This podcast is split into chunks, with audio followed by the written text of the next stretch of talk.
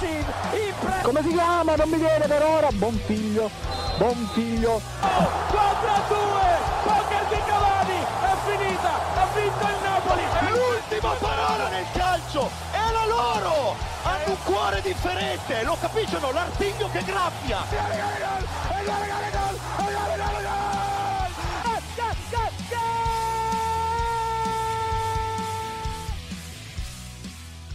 Ti proteggerà soprattutto il silenzio e la pazienza. Percorreremo insieme le vie che portano all'essenza. I profumi d'amore inebrieranno i nostri corpi. La bonaccia d'agosto non calmerà i nostri sensi. Un gaudioso buon pomeriggio a tutti cari amici ascoltatori. Non è così gaudioso per noi perché quest'oggi, come avete avuto modo di sentire, è scomparso all'età di 76 anni il maestro Franco Battiato un vero e proprio riferimento per il mondo musicale e il mondo della radiofonia, ma che è stato un, un, riferimento anche per quei giovani che hanno voluto, hanno provato a scoprire quello che c'è stato nel passato e che avrebbero voluto continuare ad ascoltare questi versi, come avete appunto modo di sentire in questo caso di, della cura, ma che avremmo voluto continuare ad ascoltare anche nuovi versi, il racconto di questo mondo che è un po' certe volte diverso rispetto a quello che vediamo fuori, ma con i nostri occhi, ma che in realtà è molto più profondo, per cui è con grande dispiacere che dobbiamo appunto annunciare la morte di Franco Battiato, Una, un amico anche del calcio, come il mio caro collega Gianluca Megna sa molto bene. No, esattamente. Innanzitutto buonasera a tutti, eh, ci troviamo ancora qui come, come, al solito verso gli ultimi appuntamenti di Gold Speaker stagionali.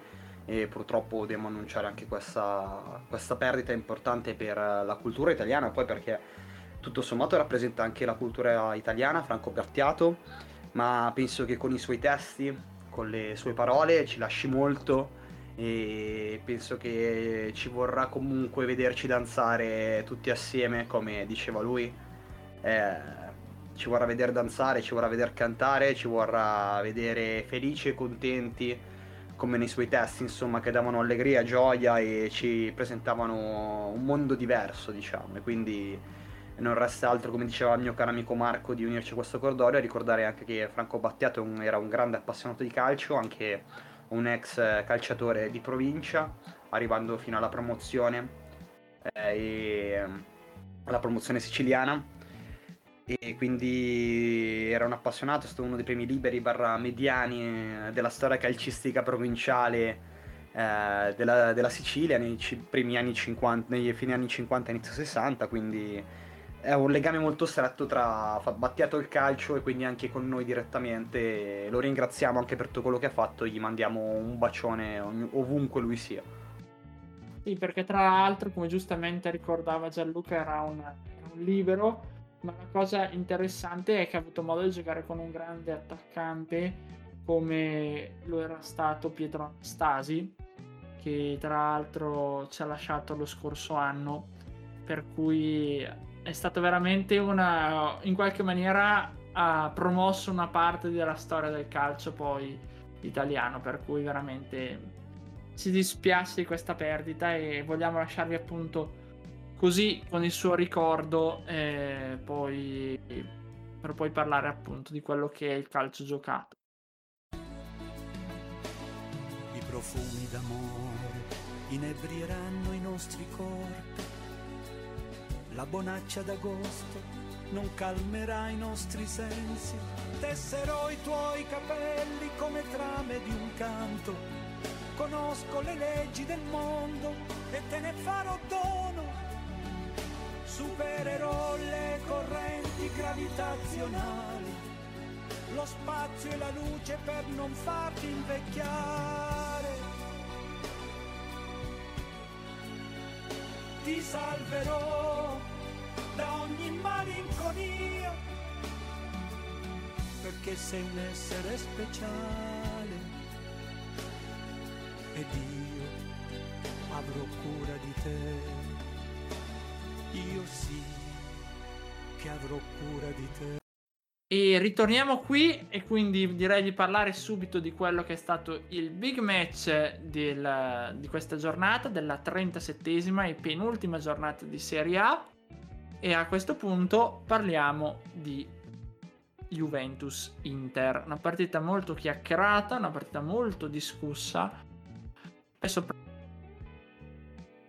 dal dobbiamo stare a guardare, 3-2 per la Juve, ma ben due rigori a favore della Juve uno a favore dell'Inter e poi abbiamo anche due espulsioni, quella di Bentancur e quella comunque a tempo scaduto di Brozovic che veramente è, è stato in grossa difficoltà a dover eh, marcare in questo caso un Juan Quadrado che era veramente scatenatissimo.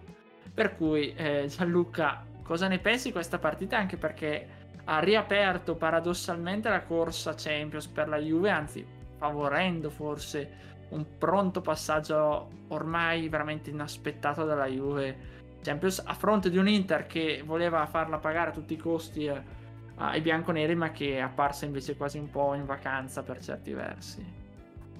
No, esattamente. Innanzitutto volevo segnalare comunque la grande stagione di Juan, di Juan Quadrado, che secondo me, uh, se non c'era lui in certi momenti, la Juventus probabilmente sarebbe negli abissi dell'Europa League quindi c'è anche da segnalare questa cosa che è molto importante. E poi un'altra cosa fondamentale secondo me è l'approccio magari anche sbagliato dell'Inter alla partita, che comunque ormai campione d'Italia magari l'ha presa con leggerezza, nonostante fosse un big match. E poi abbiamo ovviamente questi episodi che non tolgono nulla alla partita che comunque la Juventus ha quasi sempre condotto fino alla fine, fino all'autorete di Giorgio Chiellini, decisivo tra l'altro per il primo rigore anche lì un po' dubbio, ma comunque già più rigore rispetto al secondo. Il secondo rigore invece viene fischiato su Juan, su Juan Quadrado, appunto, che si lascia cadere, ma proprio in maniera molto netta in aria. E l'arbitro per assurdo al VAR va a convalidare il rigore, il rigore, ma su un fallo che fondamentalmente non esisteva. E quindi ovviamente um, un po' dispiace perché vabbè ovviamente la corsa Champions era praticamente chiusa e invece ci troviamo con eh, tutte, tutte le prossime partite del, del, pomeriggio a parte per la cioè della sera del, di questo sabato a parte per quanto riguarda l'Atalanta che è già qualificata riguarderà molto di più Milan che è impegnato con l'Atalanta Juventus con uh, il Bologna e il Napoli col Verona e sarà una lotta aperta perché comunque il Milan ha scontri, scontri diretti a favore con entrambe le squadre e ora non rimane altro che guardare alla domenica ovviamente. Quindi la Juventus che comunque si mette in una posizione di agio porta a casa tre punti importantissimi contro una grande avversaria nonostante, eh, nonostante comunque i vari episodi e quindi nulla da dire, cioè la Juve alla fine la porta a casa, l'Inter è stato forse un po' poco decisivo eh, un po' poco diciamo anche eh, mordente direi come al solito, capito? Un pochino più, più scintillante, più esplosivo. E quindi nulla, abbiamo una Juventus che adesso si riavvicina alla zona Champions ed è tutto aperto, non si sa nulla perché comunque il calcio italiano è molto strano, lo sappiamo e ci regala molte emozioni, quindi sarà un weekend tutto da vivere pieno di emozioni Champions che regaleranno poi un posto a qualcuno, insomma. Gianluca, considerato che comunque ci sono ancora due posti Champions da occupare perché l'Atalanta con la vittoria per 4-3 sul Genoa, anche qui una vittoria veramente soffertissima per i nerazzurri che sembravano avere in pugno dopo il primo tempo ormai la partita con un Genoa che comunque non aveva più nulla da dire perché eh, possiamo dirlo tranquillamente il Genoa era salvo quindi anche qui sembrava così, invece ha voluto rendere cara la pelle nel secondo tempo, andando a rimontare quasi fino in fondo, come è già successo diverse volte il Genoa eh, quest'anno, perché anche con la Lazio, ricordiamo, andò un po' così, eh, a tentare di rimontare a tutti i costi un po' la cosa. Quindi ah, anche qui mi viene da dire, eh, l'Atalanta effettivamente può, in vista della finale Coppa Italia che è domani, cedere qualcosa alla Juventus, soprattutto per i problemi in difesa che ogni tanto si trova ad affrontare, questi blackout che permettono alle, agli avversari di recuperare. Ma guarda, l'Atalanta sicuramente è una squadra impressionante nella parte offensiva perché comunque ne... lo vediamo dalle ultime giornate che comunque 4-5 gol, 3, comunque segna sempre, segna tanto, gioca bene, gioca un bel calcio, lo sappiamo tutti ormai, terzo anno di fila in Champions League, ufficiale poi da ieri sera, ma penso che l'Atalanta non darà spazio alla Juventus, secondo me l'Atalanta, eh, come ha dimostrato in campionato poi con la stessa Juventus, punterà a vincere questo trofeo che sarebbe importantissimo sia per la storia contemporanea del calcio italiano perché sarebbe tra virgolette un miracolo, un miracolo calcistico a tutti gli effetti perché comunque fino a 5 anni fa l'Atalanta era una squadra da media classifica come al solito che lottava per non retrocedere e ad oggi ce la ritroviamo a, giocarla, a giocarsela con le più grandi squadre del mondo e uscirne nel caso, nel caso sempre a testa alta e non rimane altro ovviamente che vedere questa finale che ci sarà domani sera, eh, che vedrà coinvolte Juventus e Atalanta. E secondo me ci sarà un Atalanta con molta fame, con molta fame di vittoria, di portare a casa questo successo che sarebbe importantissimo per la corazzata di Gasperini, che metterebbe in bacheca un titolo che secondo me, dopo questi anni così di impegno, di sacrificio, di duro lavoro, si merita a tutti gli effetti. Ecco, Atalanta, ma eh, hai citato giustamente prima anche la Juventus, chi vedi favorita fra le due eh, in, in, questa Coppa Italia? E poi per chiudere un attimo eh, il giro, perché poi ne parleremo dopo di lotta Champions, secondo te chi è favorito a questo punto per la lotta Champions? Considerato che l'Atalanta ormai è già fuori dai giochi, cioè favorito può essere a questo punto la Juve sul Milan? Guarda, non ti so dire perché poi parla sempre il calcio. Sicuramente queste tre squadre scenderanno con il coltello fra i denti per giocare questa partita. Eh, questa ultima partita ne sono sicuro perché comunque l'obiettivo è prefissato per tutte e tre le squadre che daranno battaglie alle avversarie. Quindi mi aspetto comunque una reazione forte da parte del Milan mi aspetto una Juventus molto concentrata per la vittoria, ma mi aspetto anche un Napoli decisamente concentrato per la vittoria, perché ricordiamo, come dicevo prima, che il Milan ha gli scontri diretti a favore con tutte e tre le squadre. Quindi, ipoteticamente, se il Milan pareggia, il Napoli pareggia e la Juve dovesse vincere, il Milan va in Champions e il Napoli eh, rimane in Europa League. Se il, la Juventus e il Milan vincono, il Napoli perde, Juventus e Milan vanno in Champions League se il Milan perde, la Juve perde e il Napoli perde, Milan e Napoli vanno in Champions League e la Juventus rimane fuori. Quindi gli scenari sono ampi, sono diversi e non sono per nulla scontati. L'unica cosa che è sicura è che la Juventus per prendere il posto in Champions deve vincere per forza. Quindi su questo ne siamo tutti sicuri. Il Napoli per prendere il posto Champions deve comunque vincere anche lui, quindi fondamentalmente tutte e tre le squadre scenderanno in campo col coltello tra i denti come dicevo prima, quindi per vincerla e portarla a casa e non avere dubbi su nulla. Va bene, va bene. Allora parleremo poi sempre di Champions nel prossimo blocco, per cui vi lasciamo per un attimo con i nostri sostenitori pubblicitari e non pubblicitari e poi parliamo appunto di, della corsa alla Coppa delle Grandi Orecchie. Gioco 4-3-3, gioco il 3-5-2, fai giocare Morata titolare, fai giocare Terzino del Sciglio, insomma in Italia sono diventati tutti allenatori. È un problema questo per noi boia. Per fortuna ci sono ancora gli amici goal speaker che ci capiscono di calcio. Seguiteli su Radio Statale. E rieccoci cari ascoltatori di Radio Statale, colgo l'occasione per ricordarvi che Goal Speaker è in onda tutti i martedì alle 19 e tutti i venerdì alle 20 e detto ciò, eh, parliamo di zona Champions League, parliamo di Milan e Napoli, quindi parliamo di due squadre che sono ancora in lotta, che era praticamente chiusa dopo la vittoria del Milan del 3-0 sulla Juventus, e invece si riapre improvvisamente grazie al pareggio, cioè grazie o sfortunatamente, poi dipende dai punti di vista, al pareggio del Milan, che è una squadra un po' opaca rispetto a quella vista a Torino nelle ultime due uscite e che trova un pareggio di 0-0 contro la bevutissima Cagliari, insomma, contro i cagliaritani che erano un pochino bevuti. Quindi proprio adesso Marco volevo parlarti di questo Milan, un Milan che comunque eh, si, mantiene in, in, si mantiene in parità grazie al suo portierone Giro Donnarumma, che però non basta tutto perché poi Milan non trova la via del gol io voglio essere un po' cattivo. A parte che le leggende dicono che nell'albergo del Cagliari l'Icnusa si è proprio finite tutte le scorte e tutto. Poi non so, queste sono leggende.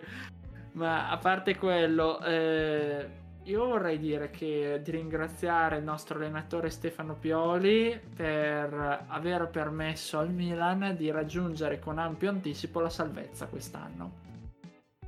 Beh, quello sicuramente, però c'è da dire comunque che nonostante tutto comunque, ci sono da fare comunque i complimenti per, a Stefano Pioli per questa stagione e mezzo, verrà due stagioni col Milan, comunque rialzandolo e riportandolo secondo me quasi ai tempo, ai fasti di un tempo. E quindi bisogna solo ringraziarlo secondo me Stefano Pioli prima di tutto e poi vedremo domenica se ringraziarlo definitivamente o semplicemente se sarà un addio. Quindi proprio anche di questo volevo parlarti Marco, cosa ne pensi dopo questa partita del Milan?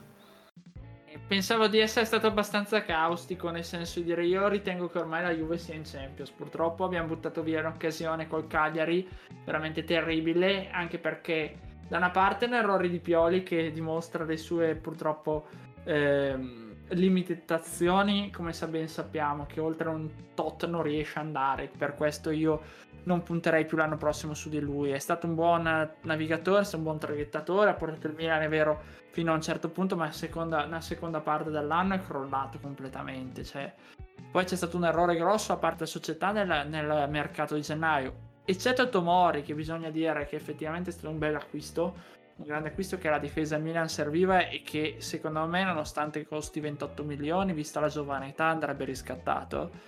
L'errore che è stato fatto è in attacco, perché eh, è vero, il Milan pulla di attaccanti, il problema è che pulla di attaccanti che non riescono a buttarla dentro perché non sono prime punte, eccetto Ibrahimovic non c'è nessuno. Mario Mandzukic doveva essere il vice e ci siamo un po' esaltati tutti perché ricordavo i fasti, Mandzukic e tutto, ma in realtà come la paura che, aveva, che, si, che si, diceva anche su, queste, su questa rete così qui a Goal Speaker era che Mandzukic potesse essere un pensionato che non aveva ancora ricevuto il contributo dall'Inps. Effettivamente è così, perché Mandzukic ovvia- ovviamente ormai è un giocatore nettamente in pensione. Per cui il problema del Milan è quello di non buttarla dentro. Il rischio è che se non va in Champions e, e va in Europa League, che per me è come aver ottenuto la salvezza, in anticipo perché non cambia molto, visto che in Europa League ci andrà la, la Lazio. Quest'anno è stata particolarmente incostante e la Roma andrà in conference, ma la Roma abbiamo visto i disastri che, che, che è andata incontro, mi viene da dire è un risultato molto deludente, molto deludente anche in confronti di una Juve che è una delle peggiori degli ultimi anni, per cui se il Milan va in Europa League, veramente grazie Pioli per la salvezza, ma arrive, cioè, addio a questo punto veramente, e rischiamo di dover dire addio anche a gente come eh, Cialanoglu e soprattutto Gigi Donnarumma. Ecco, a proposito uh, di questo, io non darei comunque spacciato al 100% la squadra di Pioli, che comunque visto, abbiamo visto anche noi che nei momenti di difficoltà si è saputa rialzare, comunque dopo due sconfitte pesanti è riuscita a battere la Juve poi il Torino, e quindi eh, direi che non è del tutto finita perché non darei per scontata la vittoria comunque di un Napoli, che, di cui andiamo a parlare adesso, che è in grande forma, in grande spolvero che sta facendo molto bene Marco secondo me. È una squadra che è in grande forma ma che comunque contro l'Ellas Verona trova sempre molte difficoltà. Ed è proprio l'Ellas che andrà a affrontare nell'ultima giornata e sappiamo benissimo tutti che l'Ellas Verona è, una, è un avversario molto ostico che non dà mai pace agli avversari insomma è sempre molto difficile giocare contro l'Ellas ma guarda io ti dirò Gianluca eh, l'Ellas ultimamente si sta dimostrando come una squadra che una volta raggiunta la salvezza ha proprio chiuso lì capitolo e tutto, tant'è che Juric ormai è diretto verso Torino, anche se poi dipenderà come il Torino effettivamente, in quale categoria l'anno prossimo militerà. E secondo me, ripeto, l'Ellas non ha più nulla da dire, ok? La tifoseria, ok? Che tra Napoli e Verona non corra buon sangue e tutto, ma non credo si spaccheranno le unghie la squadra Juric per eh, non far vincere il Napoli, obiettivamente. Secondo me sarà una vittoria facile al Napoli. Come dall'altra parte, attenzione, nonostante, anche se non sono proprio così sicuro, potrebbe arrivare la seconda Coppa Italia domani sera da parte dell'Atalanta. In qualsiasi caso, credo che la squadra di Gasperini cercherà di rendere cara la pelle contro il Milan. E anzi sappiamo poi i legami di Gasperini con la Juventus, ma sono legami del passato, quindi non, non sto a dire altro, però sicuramente come, come Gasperini imposta le sue squadre proverà in qualsiasi caso a rendere cara la pelle e cercare di non far vincere il Milan l'ultima giornata. Quindi a eh, dipendere dalle altre, visto il calendario, visto che la Juve comunque andrà contro il Bologna, che ieri sera ha giocato proprio col Verona, 2 a 2 un pareggio con neanche tutti i titolari presenti, sta sembrato anzi molto un amichevole di fine stagione. Potrebbe finire uguale, quindi che sia il Verona che il Napoli, cioè sia il Verona che il Bologna perdano e quindi Napoli e Juve ottengano il pass per la Champions. Sono molto scettico sul Milan. Capito, molto chiaro. Adesso magari parliamo anche in chiusura di questo blocco della lotta salvezza che non è del tutto finita perché comunque il Benevento nonostante il girone di ritorno molto, molto deludente perché comunque dal decimo posto della prima parte di stagione ad arrivare al terzultimo però con ampie, ampie aspettative sull'ultima partita perché eh, se la Lazio dovesse battere il Torino Torino e Benevento si giocherebbero praticamente una finale play-out sostanzialmente, come arriverà anche da riforma da, detta dal presidente Gravina per la stagione 2024-25 di Serie A, che molto probabilmente tornerà a 18 squadre con play-off e play-out. Però questo sarà il primo vero play-out, cioè da tanto tempo che non si vedeva una cosa del genere in Serie A, una lotta salvezza così serrata fino alla fine. Quindi oltre lotta Champions abbiamo anche la lotta salvezza tra un Torino che è una squadra secondo me che quest'anno ha dimostrato di essere veramente poco poco utile per la visibilità della Serie A, anche perché è una squadra molto arrendevole, una squadra che davanti alle difficoltà fa fatica a rialzarsi, nonostante l'ottimo lavoro di, di Nicola che è subentrato a un indegno Giampaolo, secondo me, indegno sarebbe la parola giusta per definire un allenatore. Cogliere con un guizzo di Simi, la ventesima marcatura in questo campionato di Serie A. Simi che non credo resterà a Crotone, ma che probabilmente andrà poi a svernare in qualche altra squadra del massimo campionato. E il problema è che a fine dei conti la Lazio anche qui è ormai fuori dai giochi, la Lazio è sicura del gironi di Europa League, quindi è un recupero molto discusso perché lo Tito ha provato tutti i ricorsi per non farla giocare, vincere 3-0 a tavolino per la questione Covid per cui si è rinviata e a questo punto potrebbe però venire fuori la sorpresa, perché al Toro in realtà ha quasi, verrebbe a dire, tre risultati su tre per la salvezza, per cui so che è un paradosso, ma perché praticamente ha due partite ai confronti di una Be- rispetto al Benevento e soprattutto il Torino basterebbe un punto tra Lazio e Benevento per portarla a casa. Nonostante questo, io ci vedo ancora il Benevento perché alla fine dei conti il Torino non so se vincerà con la Lazio soprattutto nello scontro diretto rischia la beffa clamoroso. Poi sono d'accordo con te, Gianluca. Anch'io vorrei una squadra che ha nel potenziale aveva molto di più e che si trovata in realtà a doversi giocare ancora una volta la salvezza dopo partite anche ultimamente indecorose come il 7-0 col Milan e il 4-1 subito dallo Spezia per cui io obiettivamente se il Torino retrocedesse non piangerei proprio così tanto a differenza di un Benevento che si è trovato con un gruppo squadra veramente abbastanza risicato e con una squadra che per t- certi versi non era abituata alla Serie A, ecco. No, no, esatto, però comunque sia il Benevento ha fatto sicuramente vedere cose molto più positive secondo me rispetto a- al Torino. E secondo me il Benevento ha avuto anche molta sfortuna in alcune di queste ultime partite, come hai detto te il 1-1 del Crotone con un meraviglioso Simi che ha condotto una stagione fantastica secondo me un attaccante che abbiamo sottovalutato troppo tutti, compresi i fantallenatori. E invece per quanto riguarda il Toro, le uniche due persone che salverei sono Sirigu e Belotti, che sono due giocatori secondo me di ottimo livello, difatti saranno convocati anche, sono stati preconvocati nella lista di nazionale di Mancini, di cui dopo andremo a parlare, quindi non vi preoccupate, poi sveleremo tutto. E, e, soprattutto io vedo un Benevento anch'io favorito nel caso di un ipotetico scontro, anche perché il Benevento secondo me ha, non ha nulla da perdere in confronto al Torino, quindi arriverà sicuramente con più garra, come, come direbbe il caro vecchio Lelladani, e quindi secondo me porterà un, uh, potrebbe portare a casa una salvezza inaspettata all'ultima giornata che secondo me sarebbe anche meritata nei confronti di un Torino che secondo me è scandaloso. Ok, perfetto, dai. Allora io direi di lasciare ancora ai nostri sostenitori pubblicitari, non pubblicitari, un piccolo spazio per poi chiudere, appunto, come dicevi tu, con le preconvocazioni di Mancini e con il mercato allenatori. Spiazze per il presidente Lotito, spiazze per i giocatori, spiazze per Ciro, spiazze per tutti i giornalisti laziali, ma io ascolto solo Gold Speaker il martedì alle 19 e il venerdì alle 20 su Radio Statale. E rieccoci cari ascoltatori di Gold Speaker di Radio Statale, siamo qui per parlarvi ora di nazionali e poi subito dopo di Toto Panchine.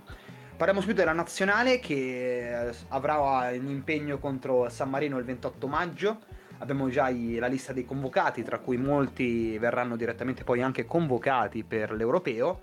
Eh, sorgono poi molti nomi eh, un po' inaspettati, come quello di Raspadori, come quello di Politano. Ho assolutamente due convocazioni, secondo me, che sono state meritate da questi due ragazzi. Compare anche Lazzari, compare Biraghi eh, e quindi ci sono molti giovani, compare anche Castrovilli, un po' anche dettato anche dagli infortuni del momento, e comunque in lista, nonostante l'infortunio, anche Verratti. Adesso Marco, volevo chiederti una cosa, compare anche il nome di Bernardeschi, il tanto citato Bernardeschi quando si parla di nazionali. Cosa ne pensino di questi convocati? Se vuoi te li leggo al volo e mi dici che portieri sono Cragno, Donnarumma, Meret, Sirigu, difensori Acerbi, Bastoni, Biraghi, Bonucci, Chiellini, Di Lorenzo, Florenzi, Lazzari, Mancini, Spinazzola, Toloi. Centrocampisti Barella, Castrovilli, Cristante, Locatelli, Lorenzo Pellegrini, Pessina, Sensi e Verratti. E attaccanti Belotti, Berardi, il, l'appena citato Bernardeschi, Chiesa, Grifo, Immobile, Insigne, Moise Ken, Politano e Raspadori. Ecco, questa è la lista completa. Cosa ne pensi, Marco? Allora, tu o come al solito mi lanci la patata bollente per commentare di Bernardeschi e Belotti, che so che te non piacciono, però vabbè. Eh, manca Ciccio Caputo, mi spiace Gianluca, ma come ti avevo detto per gli europei era molto molto difficile. Mancano due, no- mancano due nomi eccellenti che sono Giorginio e Emerson Palmeri, sono i due eh, oriundi italo-brasiliani che saranno impegnati però nella finale di Champions col Chelsea, per cui potrebbero, anzi quasi sicuramente rientreranno nella lista poi dei 26, quindi tra un difensore e un centrocampista sicuramente tra quelli che vi citato non ci saranno. E dando un'occhiata così io ritengo che tipo centrocampo Castrovilli molto difficilmente ci sarà anche perché non ha fatto una stagione così eccezionale alla Fiorentina e ho paura che potrebbe rimanere fuori dagli europei uno tra Pellegrini e Pessina, quasi sicuramente. È un peccato, però perché io Pessina lo porterei, anche Pellegrini ha fatto bene, forse meglio di Cristante, però ho paura che uno dei due, soprattutto con la questione Pellegrini che ha avuto un po' di scherzi anche con la Roma, pure che non ci siano. In attacco, fortunatamente, non, si, non, ci saranno tutti quelli. Raspadori 99 su 100 farà gli europei con l'Under 21, quindi il 31 sarà, mi auguro, anche poi insieme alla squadra effettivamente che andrà a affrontare ehm, il Portogallo ai quarti di finale, quindi probabilmente anche lui gli europei non li farà. E anche Politano rischia, rischia perché gli altri comunque sono tutti nel giro della nazionale da sempre tutto, eh, considerando comunque, ripeto, di questi 33 almeno 7 non ci saranno, ma aggiungiamo due, altri due, quindi almeno 9 giocatori non ci saranno perché ve lo saranno 26, ma ripeto, secondo me Giorginio Emerson Palmieri ci saranno sicuri. Probabilmente non vedranno la nazionale, eh, gli europei non ci sarà Meret perché Cragno ha fatto molto bene secondo me quest'anno eh, in difesa, indicativamente, Toloi e Mancini rischiano parecchio. A centrocampo, come ho detto, Pellegr- eh, come ho detto Pellegrini e Cast- uno tra Pellegrini e Pessina e poi Castrovilli non ci saranno. E probabilmente in attacco Raspadori e Politano. Io mi auguro che tra Raspadori, Politano e Bernardeschi rimanga a casa Bernardeschi però effettivamente però ne avevano detti anche altri due. Potrebbe darsi che rimanga a casa Bernardeschi, eh? Non lo escluderei. Ecco, ecco, a proposito, io volevo buttarti lì una bomba. Cioè, io non ho mai detto che Bernardeschi sia scarso, sia chiaro, perché secondo me Bernardeschi è un ottimo giocatore. Il problema di Bernardeschi è che non se la merita questa nazionale a parer mio. Perché se sto, stavo guardando adesso i numeri con i numeri a confronto con Politano. Politano ha giocato 36 partite di Serie A quest'anno, compiendo 9 gol e molte assist, quindi è stato un giocatore decisivo e per il Napoli importante per questa stagione. E trovo assurdo, cioè l'unica cosa che trovo assurda di Mancini che si impunti su questo giocatore. Per me è bravo, io lo ripeto, è un ottimo giocatore, però la Juventus non sta rendendo, gioca poco, quando gioca fa prestazioni altalenanti e secondo me non si merita a tutti gli effetti una convocazione con la nazionale italiana di Mancini. Chi se la meriterebbe di più probabilmente è Politano. La Spadori lo escludo perché come dicevi te sarà dritto per dritto agli europei under 21 che secondo me potrebbero essere una buona esperienza per lui, ma sicuramente questa convocazione a parer mio da parte di Giacomino, Jack e Raspadori è meritatissima questo ragazzo ha, percorso, secondo me, un'annata strepitosa per l'età che ha. Gli ha dimostrato che nonostante tutte le voci, continui acquisti all'estero di giovani, di giovani attaccanti o di comunque calciatori giovani, anche in Italia è l'esempio lampante che anche in Italia dai vivai possono uscire campioni veri come lui, ragazzi anche molto seri. Cioè, ed, ed, ed, un ragazzo come Raspadori viene elogiato da tutti gli allenatori che lo allenano, da Nicolato a Mancini, poi fino a ovviamente l'allenatore del Sassuolo De Zerbi. Quindi volevo parlare anche di questa cosa qua, c'è di mezzo anche la meritocrazia. Va bene Nazio Juve tutto quello che vogliamo, che la Juve fa parte della storia della nazionale da una vita. Però bisogna comunque guardare in faccia la realtà. Bernardeschi non è un giocatore da portare a un europeo, anche perché sì, ti dà la soluzione, ma non ti dà continuità, non sai come può scendere in campo, non sai come è messo di testa, mentre secondo me un giocatore come Politano o eventualmente Caputo nel caso in cui rientri, anche perché sarà stato un periodo infortunato, comunque ha avuto un po' di problemi nell'ultima parte di stagione. Secondo me se lo meritano molto di più rispetto a questo giocatore che abbiamo appena citato, nonché Bernardeschi. Capito Marco? Eh sì, sì, d'accordo. Poi tu hai citato giustamente il nome di Del Zerbi e per chiudere la nostra puntata volevo tirare fuori un attimo la questione del Toto allenatori, perché De Zerbi si è, si è smarcato direttamente, ha detto io sono un professionista, vado allo Shakhtar.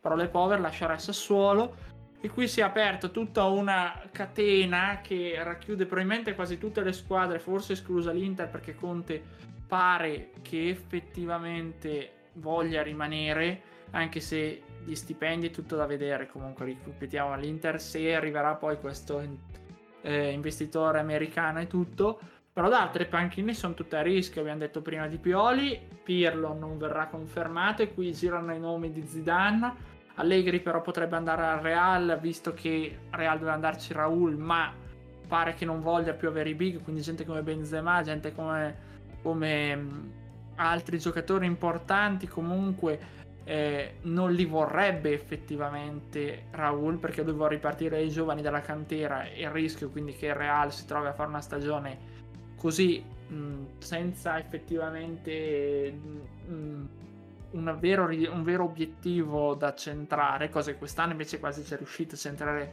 la finale di Champions. E poi eh, dovrebbe esserci eh, dei cambi anche per esempio a Fiorentina dove Iachini non verrà confermato nonostante la salvezza. Eh, to- al Torino l'abbiamo già detto prima, dovrebbe andare Juric e quindi liberarsi il posto a Verona ehm, al Napoli, al Napoli dove Sarri 99 su 100 non ci andrà perché alla fine dei conti in qualche maniera eh, non vuole più lavorare con eh, De Laurentiis ma nemmeno Gattuso perché Gattuso sembrerebbe che ormai si sia un po' stufato nonostante la corte che stia arrivando da Laurentiis senza dimenticare anche la Lazio con Simone Inzaghi che quasi quasi è ormai più, sì, più no che sì perché quella famosa rinnova il contratto che sembrava a un certo punto essere ovvio è, stato, è saltato proprio completamente con l'ottito quindi io ti chiedo Gianluca alla fine dei conti in queste panchine chi ci vedi secondo te chi arriverà? Perché per, io ti dico la mia banalmente secondo me Gattuso potrebbe andare alla Juve e difficilmente arriverà Zidane visto il costo comunque eh, viene a costare ecco, l'ex giocatore bianconero Ecco, guarda, a proposito io ne approfitterei per parlare anche poi della panchina del Milan che ormai è traballante a questo punto, cioè da, un quasi, da una quasi panchina salvata a una panchina traballante nel giro di una settimana e mezza, una cosa assurda, le emozioni del calcio, no? e quindi comunque De Zerbi è giusto che faccia le sue esperienze.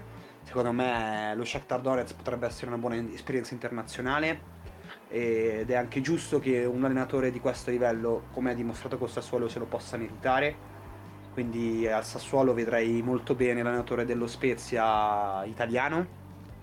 Eh, invece per quanto riguarda Gattuso e Napoli, sicuramente è rottura e quindi vedrei un Gattuso più che la Juventus nonostante le prestazioni del Monza nella, prima, nella fase finale di playoff che non, è andato, che non sta andando bene dopo il 3-0 contro il Cittadella non, lo, non, non escluderei il fatto di poterlo vedere su una panchina di B per portare una squadra in A e per dare comunque certezza ad alcuni giocatori che fanno parte di quella squadra Uh, vedo comunque anche un Maurizio Sarri vicino a quella del Milan. Potrebbe essere o Zidane o Allegri, comunque sia per me alla Juventus, o, o perché no anche un Simone Inzaghi sulla panchina della Juventus. Mi rimane il dubbio sulla panchina Lazio e sulla panchina del Napoli, che non so chi potrebbe essere favorito, se non un ritorno clamoroso di Benitez a Napoli, un ritorno di Sarri a Napoli però non so, cioè li vedo tutti talmente lontani, talmente degli obiettivi un po' sfocati, che l'unica certezza che rimane sicuramente sul toto, fa, sul toto mercato degli allenatori è a José Mourinho in, uh, ai, ai giallorossi, no? A Roma. Eh, quindi è questa l'unica certezza che ci danno adesso le info di mercato sostanzialmente.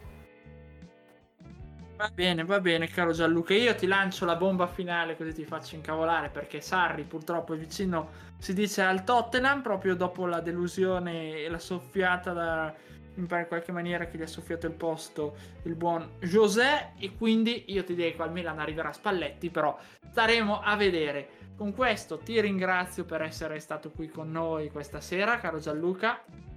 Io non ti ringrazio per l'ultima citazione, ma ti ringrazio per questa serata e eh, ringrazio anche gli spettatori e vi auguro una buona puntata di Gold Speaker e a settimana prossima.